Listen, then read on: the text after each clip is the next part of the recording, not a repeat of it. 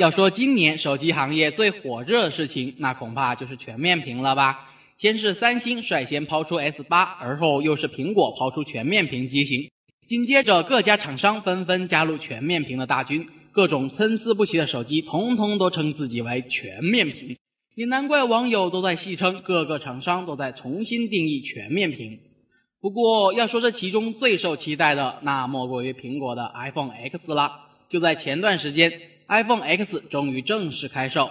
要说基本上，往年苹果新机开售最为开心的，那肯定就是黄牛党啦。为了能尽快用上新手机，粉丝不惜加价数千从黄牛那里购取。再加上今年 iPhone X 又因为一直传出全面屏的产量过低，于是这种好机会，那些黄牛党又怎么可能放过呢？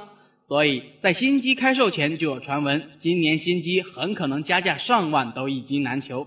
结果。等黄牛辛辛苦苦抢下了货源后，却发现今年 iPhone X 的预定十分容易，甚至比往年都要容易得多。再加上苹果近几年因为缺乏创新，众多用户早已转向了安卓机，这样一来就出现了一种被炒得火热的新机居然卖不出去的尴尬情况。甚至在前两天，那些囤货者不得不以低于官网价格两百的亏本价将手中囤积的新机卖掉。这种在开售期就跌破官网价的事情，在苹果史上可谓是前所未有。若一句话来概括，那就是：你们是我带过最差的一届苹果。不过，最近碰上这种尴尬事情的可不只是苹果。我们亲爱的普京大帝最近也在为这样的事情困扰着。在前段时间，俄罗斯的一场外贸会议上，俄罗斯联邦农业部长特卡乔夫在会议上提出，可以向印度尼西亚出口猪肉来增加外贸。而他这一提议的出口，我们的普京大帝当场便无言的捧脸笑了起来。要知道，印度尼西亚可是世界上最大的穆斯林国家，而穆斯林的教规是禁止食用猪肉。这种做法基本上就等同于向糖尿病病人卖白糖，向海鲜过敏者卖龙虾。要我说，就是往棺材里放白粉，想害死人啊！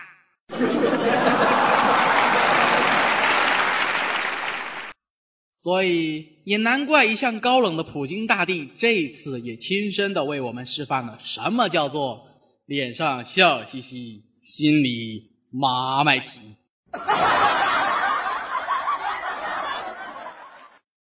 泰国、新加坡、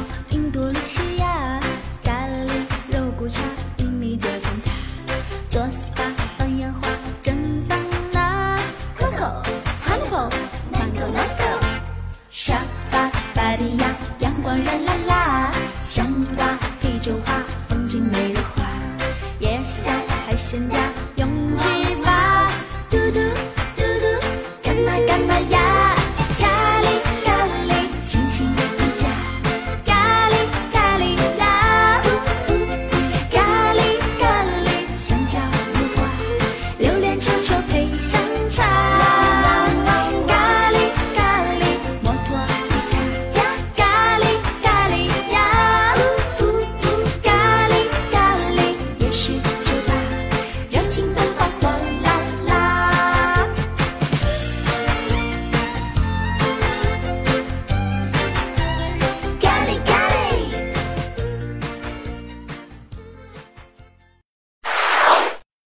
下面就先让我们将普京大帝和日常翻皮水的黄牛党先放到一边，让他们抱团哭一会儿。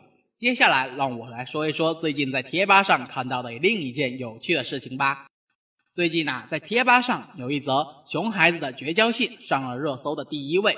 熊孩子用他那稚嫩的文笔对其父亲写道：“爸爸，咱绝交吧，什么爱与希望都拉倒吧。”看来这熊孩子。似乎经历了不少，不过各路网友的焦点貌似都不在这里，反而开始讨论起自己曾经写过的那些绝交信，比如粗狂型的“李大宝，咱俩完了”，王龙注每天最多说三句话，亦或是文艺型的。杨安，我不给你蜂蜜了，我不跟你走小路了，我不给你吃香肠了，哼！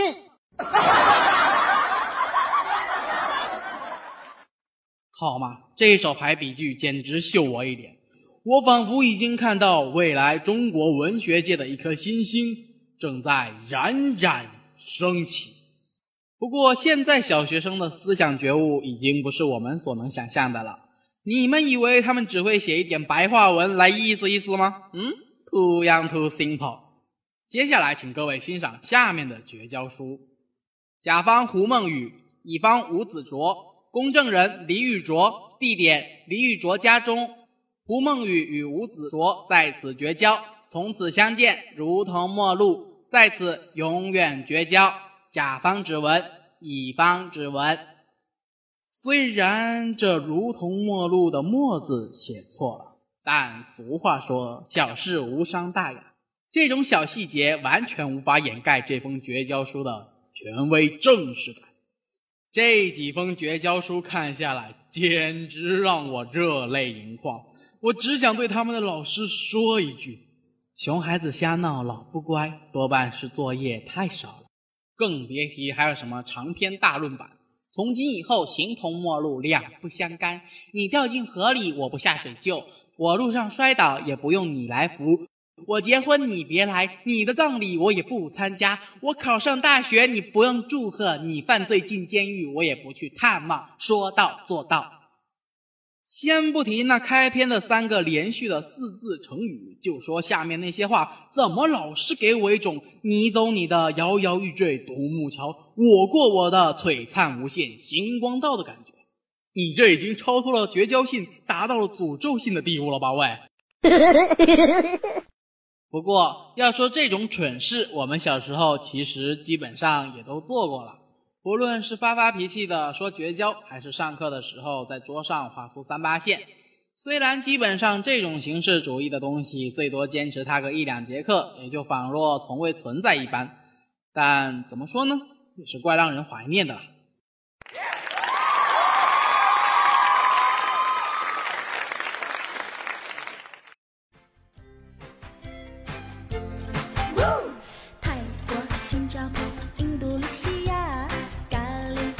肉骨茶，印尼就从它。做 SPA 放烟花，蒸桑拿，Coco、Pineapple、Mango Mango。好了，本期的巴拉巴拉到这里就要跟大家说再见了，感谢大家的收听，同时感谢我们的编辑一六网龚君海，还有我们的导播卢胜，我是你们的主播声涛，我们下期节目再见。干嘛干嘛